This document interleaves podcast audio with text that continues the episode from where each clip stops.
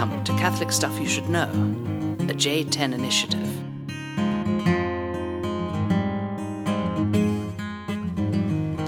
and go. What? There's no intro? There's no clicks on GarageBand. Whoa. Hey, welcome to the podcast. It's Father Nathan. We're switching computers, Father Michael. If we sound a little different, it's because we are off our 2001 Gateway Tower. Um, and we have switched to our MacBook, Father Michael's MacBook. We're recording from beautiful Denver, Colorado. Yeah, my MacBook is old-ish too, but Old ish. this I- is poverty, Father Nathan. Yeah, I guess. We have oldish computers and oldish phones, And now we're old. and are still living very, very well. That's right. Uh, we had a great time on Villa. We- Yeah. We, just got back about, what, a couple weeks ago? Yeah. Sorry about uh, missing out last week. We're still in the process of uh, getting out of the Christmas malaise. Yeah. And, um, and we're back recording. Michael, Father Michael, and Father John have departed from our brethren back to their stations in the rare books room of the Casa Santa Maria. Uh, so we'll look forward to hearing from them at some point. But we are going to be going for a long stretch. They're in finals, right? Yeah, In they got extended finals. They got stuff to do, man. Are we sharing the news of what, what their plans are for their life, or is that not a thing? Uh, don't know. I guess we won't then. I I wouldn't. not nothing huge. It's just anyway. It was on my mind when we talked about the going back. Yeah, yeah, no. Yeah. they're they're, they're still alive. So they're happy. They're in finals. We're in funerals and house blessings. oh man, You had. I heard you had a lot of funerals. we had from Friday to Sunday we had five deaths at St. Joan of Arc. Um, so uh, a lot of them very faithful, uh, wonderful parishioners. Um, so yeah, it's it's the season. Yeah. Does that happen a lot? Like, have you noticed that that um, like when the seasons change or the holidays, people pass away a lot? Yeah. I, I. Not that I've noticed, but my parish is very odd. I mean, I have. I've had one funeral in four years in Oh, my wow. parish. Yeah, just because it's so small and with so young. But like, so I don't really notice that, but I do know that I usually have like three parishioners in the in the uh, hospital at the same time. It's like nobody in there, or I'm kind of visiting three different hospitals, or ideally three different rooms at the same hospital. So, um, but yeah, not that I've noticed, but I imagine that that could happen, especially in the winter. Transition of seasons, transition of life. That's what somebody told me who was a hospice worker. She said during the change of seasons and especially before the holidays or just after the holidays, people will either uh, uh, hold on through the holidays or want to go before the holidays so that's that their families can, you know. I can see that. yeah. So, anyways, we're back. We're back. Today is uh, Monday. We uh, we don't normally record on Mondays. I like to get out of the office um, and have an excuse to go somewhere else. yeah, And um, but it was the day off, and last week I was in the throes of dealing with the aftermath of a sinus infection. Ugh. So everybody else was rocking it at breakfast on Broadway. yeah. And I was rocking Nyquil till eleven thirty in the morning. Well, Nyquil, you're having more fun than we were then. Uh, I was having some crazy dreams. Really? I was having some NyQuil crazy dreams. I will say, uh, if I can share on the podcast, because I don't think I don't think we talked about this last time.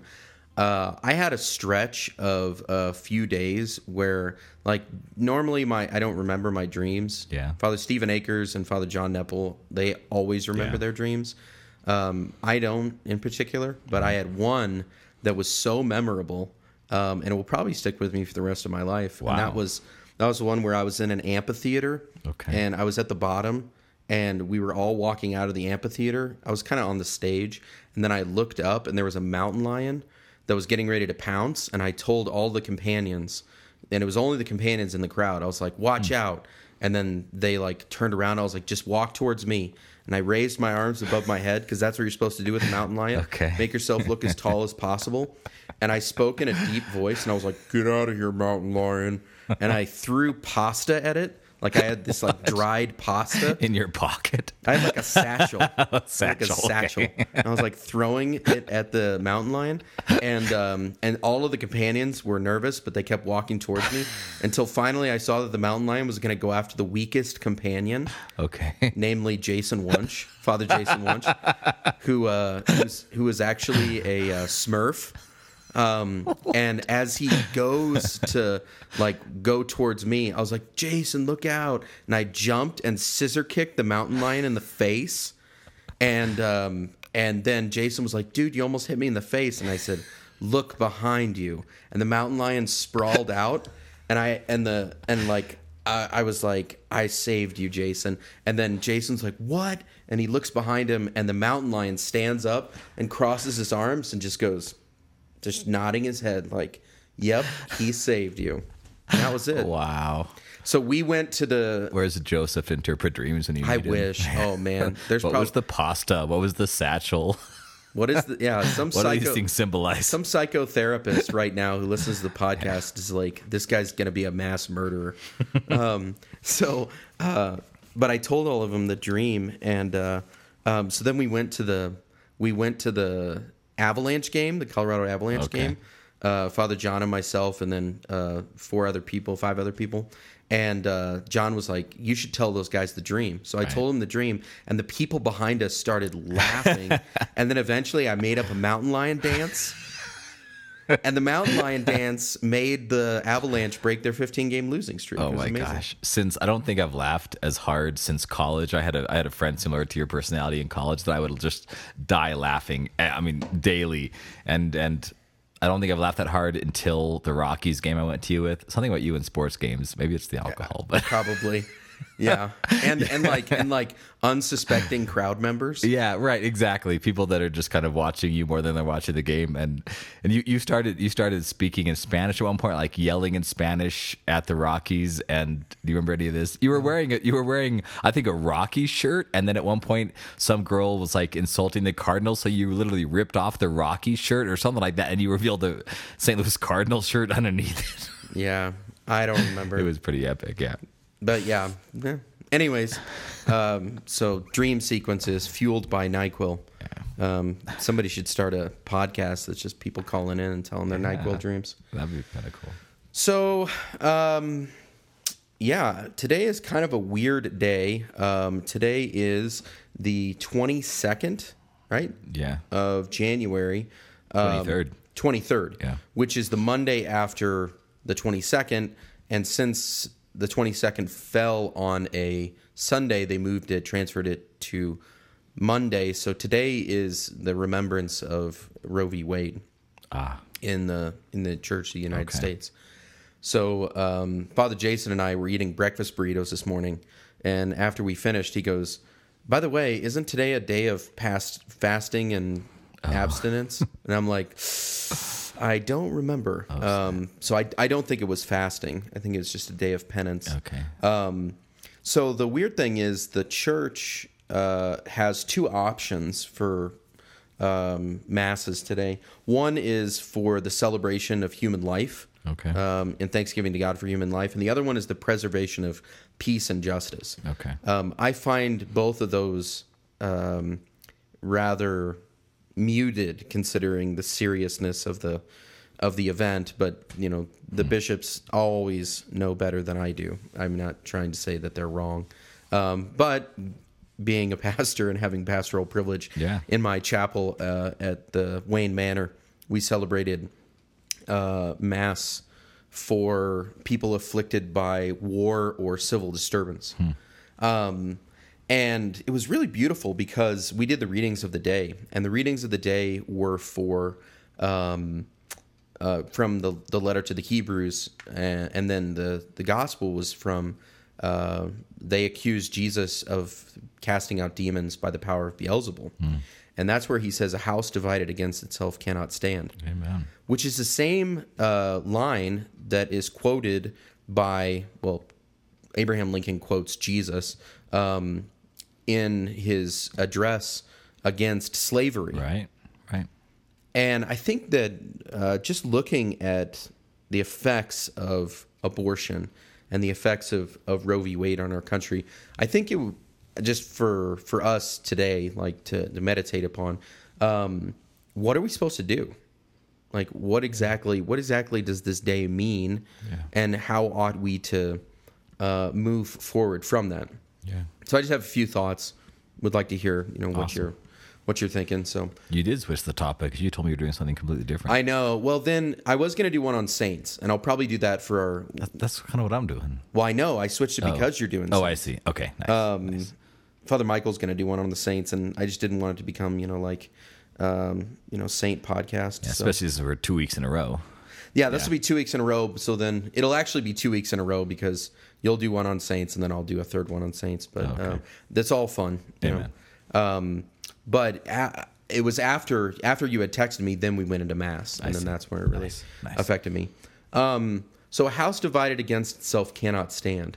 Um, you know, we're living in the aftermath of the effect of, of Roe v. Wade, but we're also living in a culture in which there are rampant divisions among the people. Yeah. I mean, just this past week, we had all of the people protesting uh, the inauguration for Trump and uh, marching through the streets. And um, you look at the popular vote for Clinton and Trump, Yeah. uh, and it's divided. You know, Yeah. I mean, almost 50-50. And you look you look back, you know, years before that to Bush Gore, and it was it was dead on 50-50. Wow. Um, and then you look at the states, you know, just how one person wins a state, and it's not like overwhelmingly Right. um, in one direction or another. Yeah. Um, so we have very different ideas on politics, um, but even societally, um, I think we're gravitating in, in a number of different directions.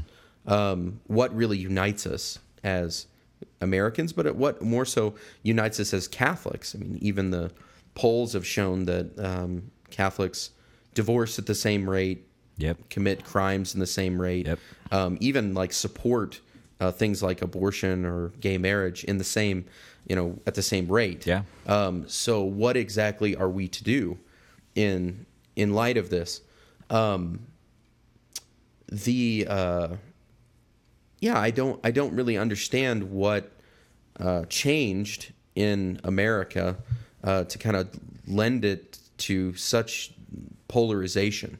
Right. You look back, you know, years, years before, and we, you know, fought the Civil War. There were certainly people that, you know, were pro-slavery, and certain people that were anti-slavery. But I don't know what the what the numbers were. Eventually, there was a huge upheaval in the form of the war um, that was fought in part because of uh, slavery. So we are sort of beyond that.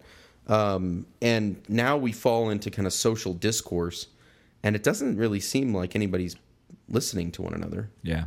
or that there's even figures that can lead us. Even the bishops, in part, like aren't necessarily on the same page when it comes to uh, how to reform the nation after uh, after so much division. Right. Thoughts? Um, yeah, I mean it, it's it's true, and I, I think the the devil's in that, and I think that's why it's mm. kind of so predictable. I mean, I, mm. it'd be interesting to see other countries. You know, we we American Catholics tend to think that we are kind of the Yeah. church, but it'd be interesting to see other countries and how that works out politically or within the life of the church, and even to say you never want to split the church up into one or the other, right, left, conservative, liberal, whatever. I mean, it's one church, but like if you if you could say how many American Catholics, I just looked it up. There are six, 69.5 million American Catholics. That's 22% of the population. And that's what I was thinking like a house divided, even if, if we, like, we didn't have, I think everybody can be pretty much understanding of this. We didn't have a candidate in this last presidential election that Catholics could really get behind. Yeah. You know, we didn't. And so, but it'd be interesting with 22% of the population, if we Catholics were united on the moral issues that happen to be political as well, Yeah. you know, these are moral issues, but they happen to be political as well. If we were united in those, would it be, would the political system in the U.S. have to adapt a little bit to that voting block and say we do need to produce someone based on 22% of the population on that voting block that is going to be more Catholic in their understanding? So, anyway, I, I do think the devil is, is in the details, and the devil is in the fact that that we are so divided. Obviously, that's what he does. He is the divider. Christ is the uniter. Um, but the response of the church, I think it is a more of a societal one. The bishops are divided, and that certainly uh, delegitimizes them in the minds of the people. You know, if if you have bishops divided against each other, and I have, I can say, well, of course, I'm just going to do. I, I, I like doing something, and if I can justify it by say at least one group of bishops agree with me on this, then I can justify it till the day I die. And that's, I think, where the division is. There's no sense of we, we've lost a sense as as a as a Western culture.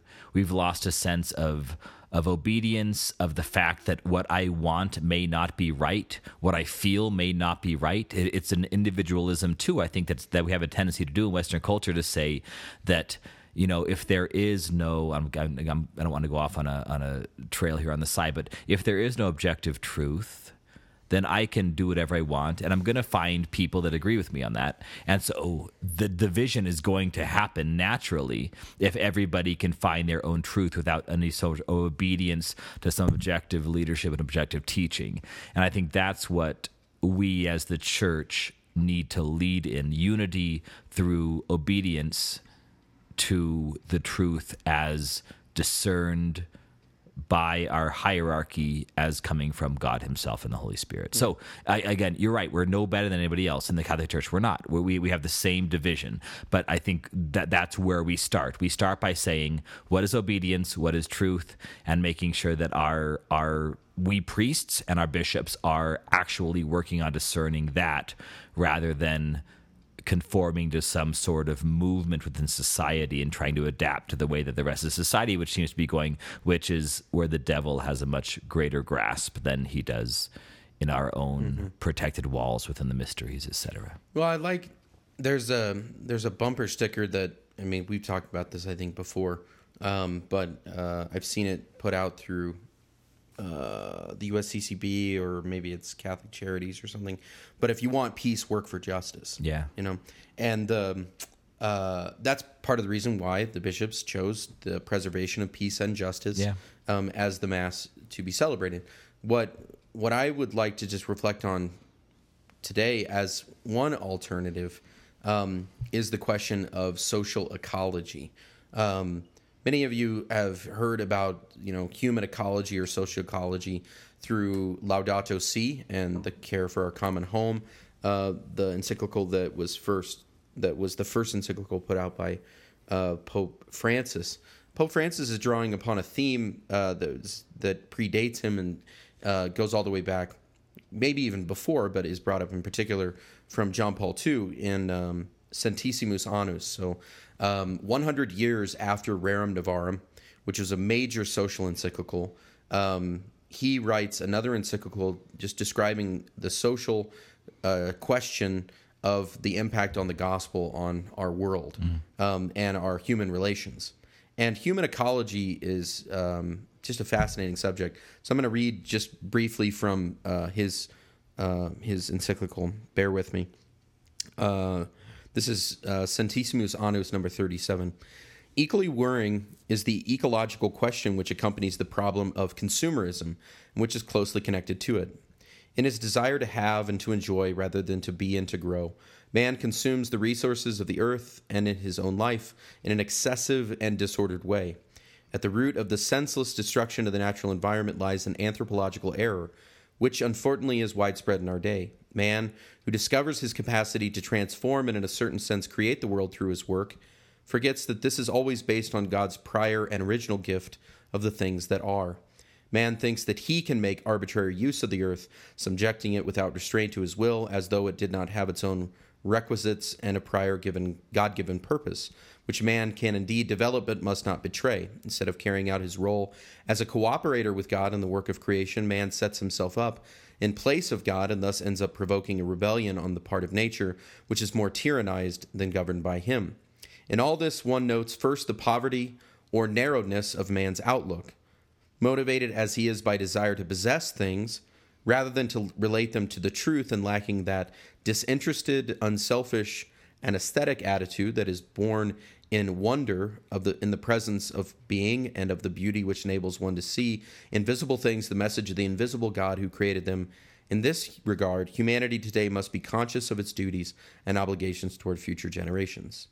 Finally in addition to the irrational destruction of the natural environment we must also mention the more serious destruction of the human environment something which is by no means receiving the attention it deserves although people are rightly worried, though much less than they should be, about preserving the natural habitats of the various animal species threatened with extinction because they realize that each of these species makes its particular contribution to the balance of nature in general, too little effort is made to safeguard the moral conditions for an authentic human ecology.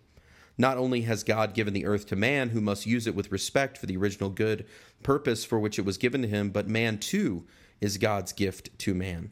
He must therefore respect the natural and moral structure with which he has been endowed. In this context, mention should be made for the serious problems of modern urbanization, of the need for urban planning, which is concerned with how people are to live, and of the attention which must be given to a social ecology of work. Man receives from God his essential dignity, and with it the capacity to transcend every social order as to move towards truth and goodness, but he's also conditioned by the social structure in which he lives. These elements can either help or hinder his living in accord with the truth. The decisions which create a human environment can give rise to specific structures of sin, which impede the full realization of those who are in any way oppressed by them. To destroy such structures and replace them with more authentic forms of living and community is a task which demands courage and patience, etc., etc. Um, that's a, it's a wonderful passage. I, I apologize for uh, you know, belaboring the point. Um, but I think that the the part that bears our meditation is our desire, uh, our disordered desire for things, and our dis- disordered desire for possession um, has led to an abuse of the environment. I think he's kind of right. acknowledging that. But the ultimate environment, the ultimate uh, sin, is the transgression against neighbor. Yeah. Um, and the ways in which our sinfulness or our selfishness actually uh, denigrate the essential dignity that every person has. Yeah. So when we look at when we look at something like abortion, we should see it as a kind of pollution, you know, a kind of uh, moral pollution. Yeah.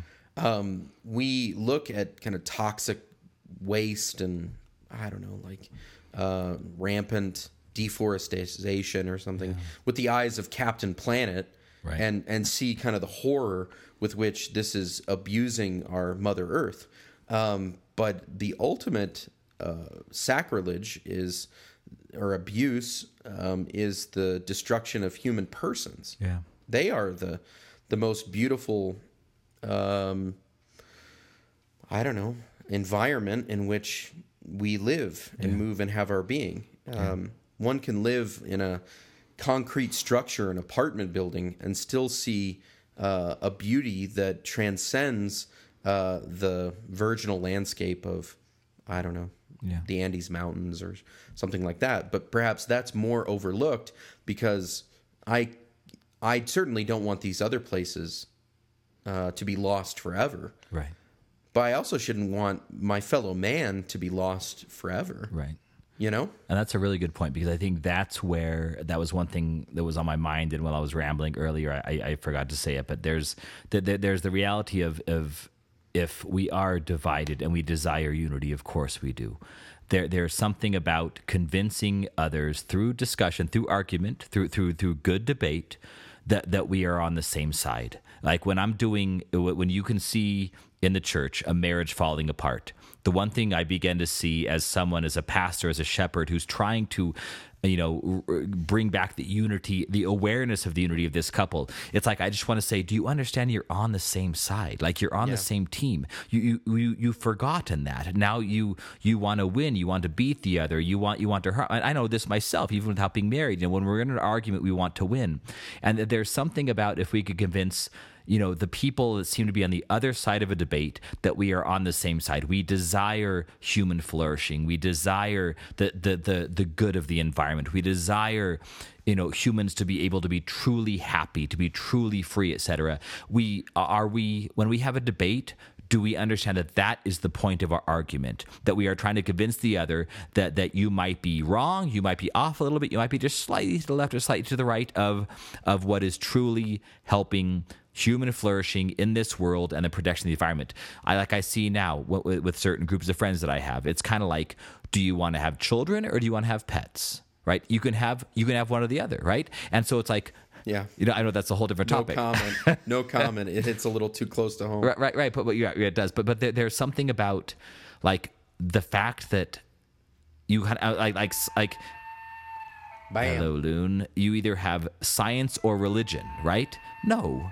The unity is that you can have both. I believe that truth is Jesus Christ. So the truth of science is the revelation of Jesus Christ. The truth of religion is the revelation of Jesus Christ. It's one that the, they, the two do not contradict each other. The same thing with like when when see people seem to be pitting against each other. Do you believe in like the protection of the environment or in human flourishing through using fossil fuels? You know, it's Right. like right th- th- those see- things are are posed in our political climate to be contradictory and that they they are fighting against each other but if you have people that are fighting for human well-being by creating jobs through maintaining fossil fuel research etc and those whose lives depend upon fossil fuels and if you can convince the people that are also desiring renewable energy and and and the the the you know Im, like very explicit protection of the environment do would you say that you guys are on the same side? What are you fighting for? What are you arguing for? And i think there is something within that debate and that's just the one that came to mind but every debate to say can i walk to someone if you have two competing protests? And you say we both i guarantee you are fighting for the same things we're fighting for happiness. We're fighting for peace. We're fighting for, for the good. Of course, the devil's not. So the devil's always, you know, kind of immersing himself in both sides. Mm-hmm. But there's something about that unity, and I I see that now, like in, in my in my life, when I have friends that are on the completely different political and moral spectrum than I am. But the beautiful thing is that there is, if you fight for it and if you work for it within those personal relationships, there is an understanding of like we do love each other. You know, we, we these are two human beings. Um, Leah Libresco, shout out. She came and did a, a, a, uh theology on tap here. Um, she was an atheist. She converted to Catholicism. Now she blogs um, for the Catholics. Leah Libresco is her name. You should look it up. Her book is called um, arriving at amen and it's her circumversion story. I haven't read the book yet but i heard her talk. And um, she she talks about she was raised completely secular. And so when she first started got into college and didn't know anybody who was authentically religious at all when she got into college she actually met her first christians who were not crazy. And she said uh, growing up religion and especially christianity was just laughable. It, it was didn't even deserve any sort of energy, any sort of thought. Like it's just laughable. And then the first time she met Christians who were not laughable, who who believed things that were not, that was the beginning of her conversion, was kind of saying, you know, understanding that there's something beyond the five senses, believing in the transcendent, believing that we were created and loved by a personal God, that was something deeper that that she said when I was an atheist and fighting for debate and philosophy and and understanding um, what what moral goodness is, like that's also what Christians do, you know. But sometimes we forget that we are all fighting for the same thing and defining what that is. And it's not just hippie and hokey saying, "Oh, let's let's talk about the positives here. Let's talk about how we're alike first before we talk about how we're different." you know that's good because of psychology what i'm talking about is, is, the unity of purpose we are striving for the same goods if we can identify what those goods are then we can probably start moving towards the unity of saying, even if we disagree, at least we understand we have the same goal, even if we disagree about how to get there. But if we define what that goal is, we might actually have the unity of purpose, whether it's a moral reality, a political reality, a sociological reality, whatever. Does that make I- sense? I think it's disappointing though that that so many people are on the side of yeah, it's good to recycle. It's good to eat organic food. It's Right. good to uh, eliminate nuclear warfare or chemical warfare or something. But something as insidious and as destructive as the Holocaust of Right. so many, I mean, genocide. Um, I mean, genocide's too strong of a word, but like um, the systematic destruction, killing of so many children and to just pass by it. Yeah. You know, as not like like our environment, our human environment in which we live is living next to this nuclear waste facility and that's not going to have an effect on our children. Right. That's not going to have an effect on future generations. I mean, it is. We don't have future generations because we've we've killed them off. Yeah. Um, so um, I think part of it, just to your point, is is actually convincing one another. This is not. This is actually this discussion on this isn't simply to eliminate um, uh, some kind of I don't know. I don't like this, and we should all like agree that we don't like this, and we should get it out of here. It's that um, in slavery we realized that human persons were at stake, and that was the highest good. Right. You know, um, why do why do why does anybody go to war? I hope it's in some sense for the for the love of human persons, Right. Um, and for the greater flourishing not of nations but of persons. Um, I've asked um, people who have stormed the beaches of Normandy, given what they've seen in society these days uh, and how far we've fallen from from grace, would they still, you know, go on D-Day? And they're like, absolutely. You know, why? Because they want they want to see the the preservation of peace and justice, and peace and justice is enjoyed by persons, Yeah. not by um, I don't know foxes and bald eagles or something like that. They're an effect of our communion. Um, and it- the more, the less we are in communion, the more those other lives are at stake. But we're talking about human, innocent lives, and we just pass by. Yeah. So I, I think if you asked if there was a debate about someone who was quote pro life and someone who was quote pro, quote pro choice, like where define mm-hmm. define how we're both on the same team, define how we're both wanting the same thing. They might say compassion. I mean, th- th- there's the the I- Sure. I'm on the pro life side, of course. So I'm I'm I'm saying well, it's much deeper than compassion, but I'm sure you know pro choice people want to be saying the same thing. But there's you know from from some of the pro choice people I'm talking to, they are saying you you have to have abortion. They don't they don't necessarily want abortion, but at this time and day and age, we need to have abortion because it's the compassionate thing to Right, right. offer to people that are in unplanned pregnancies, rape, incest, etc. That's the compassionate thing to do.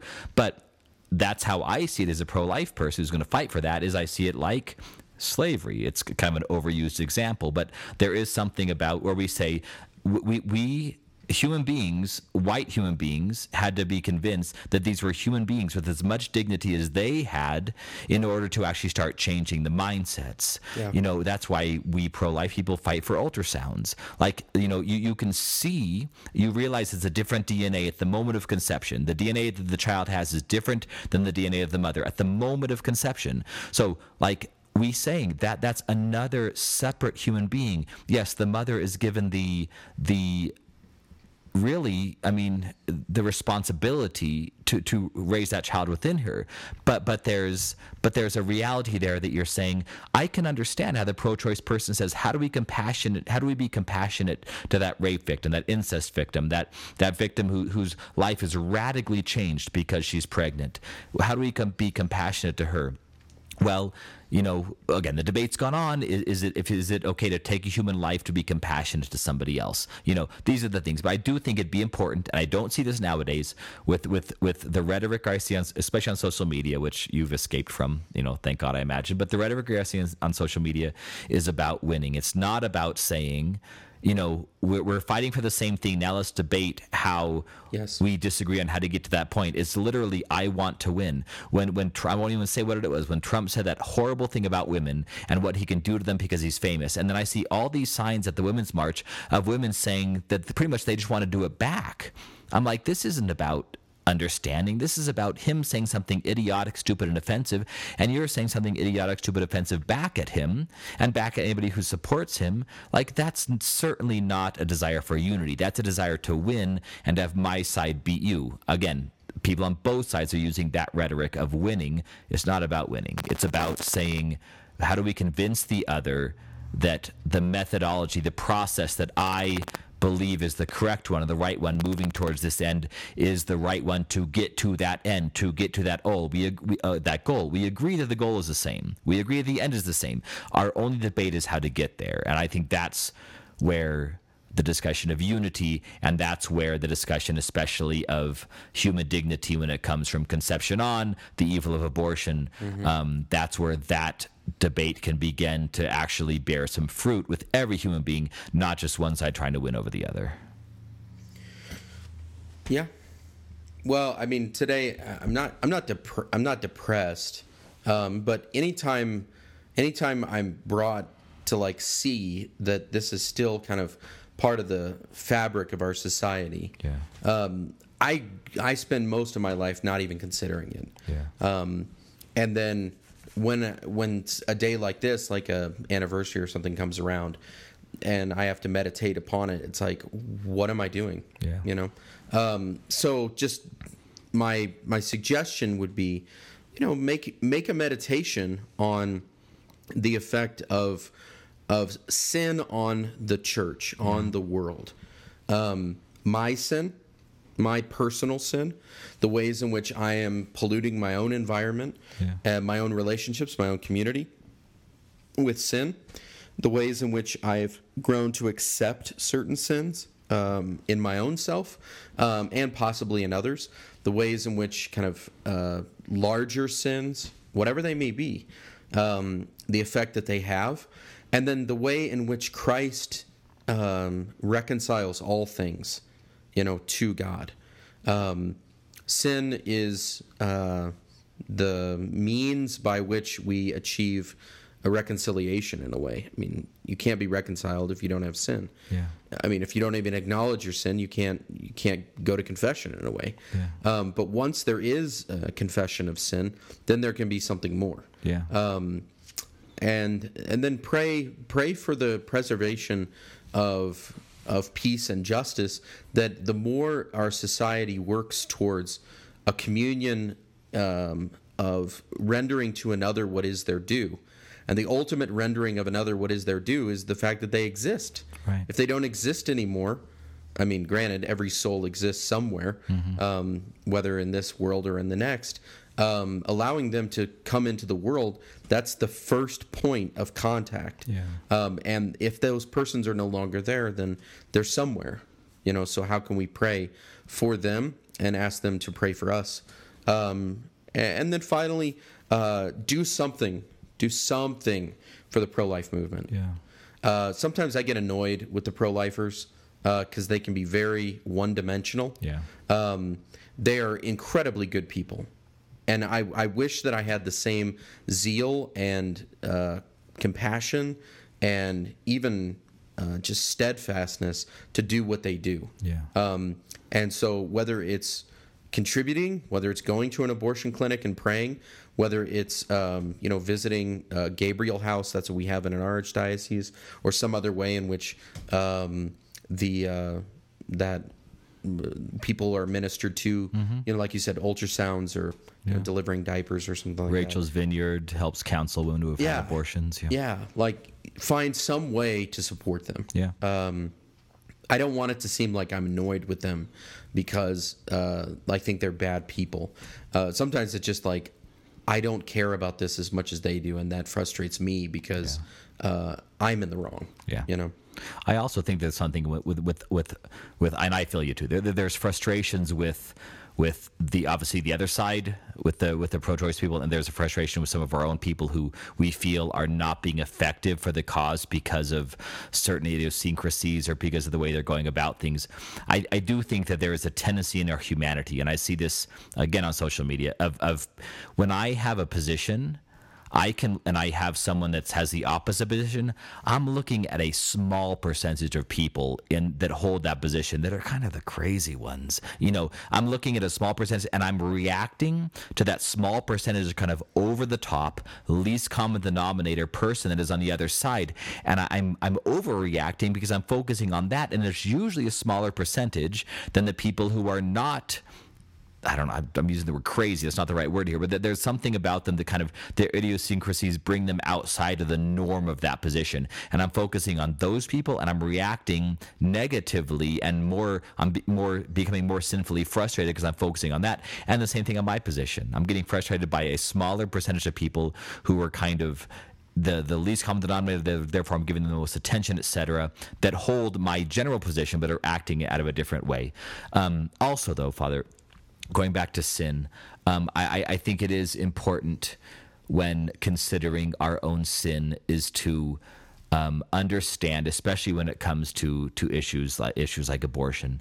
Um, if we are truly going to understand what compassion is for those who are suffering with an unplanned pregnancy that's going to radically change their life, rape, incest, whatever it might be, going to kind of the extremes um, to to to settle it in our heart and find conviction. Um, if we're going to do that, I think it is important to be able to not only understand our own sin and confess our own sin, but to really strive to understand sacrifice. Mm. Because if I can say, you know, I'm going to talk about in my podcast kind of the difference between sacrifice that I choose and sacrifice that has been handed to me, like the cross that Christ gave me. If I can be, if I can receive my cross well, whatever that is, whatever daily sacrifices I have in my life that are not nothing I chose is just the reality I live in. Therefore, I say it's kind of given to me by God. Those crosses, if I can learn to truly sacrifice well in a Christ like way, participating in Christ's own sacrifice, that sacrifice and be joyful, like go beneath the sacrifice of the fact that I'm a beloved child of God. I am I am able to participate in his very life in the sacraments. I'm able to read his word and perceive him in the world through the revelation. I, I am bound ideally if I continue to participate that to eternal life, paradise in eternity with God, like those things should bring me joy no matter how much sacrifice I have in my life. And if I'm able to tap into that joy, even in the midst of the sacrifice, then I will be much better able to have the personal ministry to those who I'm asking to sacrifice because they've been put in a situation, whether by their own fault or the fault of another, that means they're going to have to sacrifice. If I can show by my own life, that that that sacrifice can be done joyfully and willingly, I think we have a much better place within the pro-life movement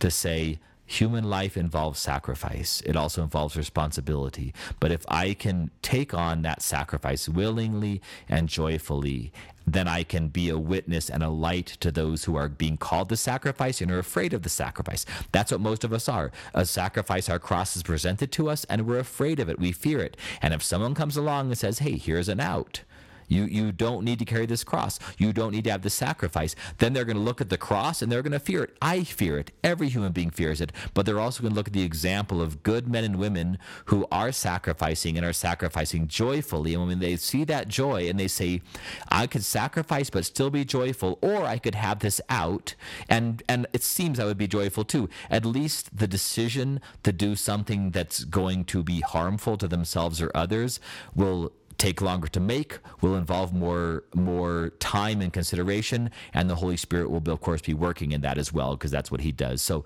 we need we Christians need to be witnesses to sacrificial joy, to true sacrificial joy. And I think that's one of the greatest things we can do to fight for the pro life cause, in addition to everything else you mentioned. Sure. Why not? All right. We got to wrap this up. Shout outs? Shout outs. Um, all right, quick one. Uh, to all the priests of the podcast, here is a token of my appreciation for all you've done for the Catholic community, and especially for me. I wasn't always Catholic or even Christian, but a little over two years ago, I decided to recommit to the Catholic Church. One of my friends introduced me to Catholic stuff, and I finished about 200 episodes in three weeks. Wow. I continue to be a loyal listener to this day. You guys are truly inspiring. Aaron Hui, who sent us the bottle of Scotch Japanese whiskey. Hibiki. I guess it's not Scotch, it's Japanese whiskey that we are drinking. Yes, Hibiki. Thank um, you, and a great wall rosary that will hang in our studio whenever we eventually get one. Yes, amen. And speaking of that, uh, shout out to Jamie Miller, who won the Facebook contest oh, nice. about doing the greatest caption. So I posted on, since we didn't have a, a, show last week, I posted a picture of me throwing the cross into the water for oh, Theophany, nice. since it was Theophany, and there was three of my parishioners took a picture almost at the same moment, and I did like a caption or meme contest. And I, in my opinion, Jamie won. I still need to check the numbers, but uh, she said the caption was, "Just wait till you see him chuck a baby during baptism." So I was chucking a cross into the water in the picture, and she said that. So I, I, I laughed out loud when I read that. So congratulations to you, and thank you uh, to whoever gave us the mugs. That we, we don't have a name for it. No, she only sent you one. It's right there. Oh, well, there's, it just says from Kentucky. Anyway, whoever sent me the mug that says priest only because a full time super skilled ninja is not an actual job title, shout out to you. Did, was there a letter? I didn't even see. no, I don't think so. Shout out to whoever did that. She did didn't that. send me one. Somebody else. All right. okay, somebody else sent you. Okay, love y'all. Catholic Catholics. stuff That's right. podcast at gmail.com. Like us on Facebook. Give us a uh, recommendation on iTunes, etc. All right. Thanks all. Love you. Okay. See you later. Bye. Bye.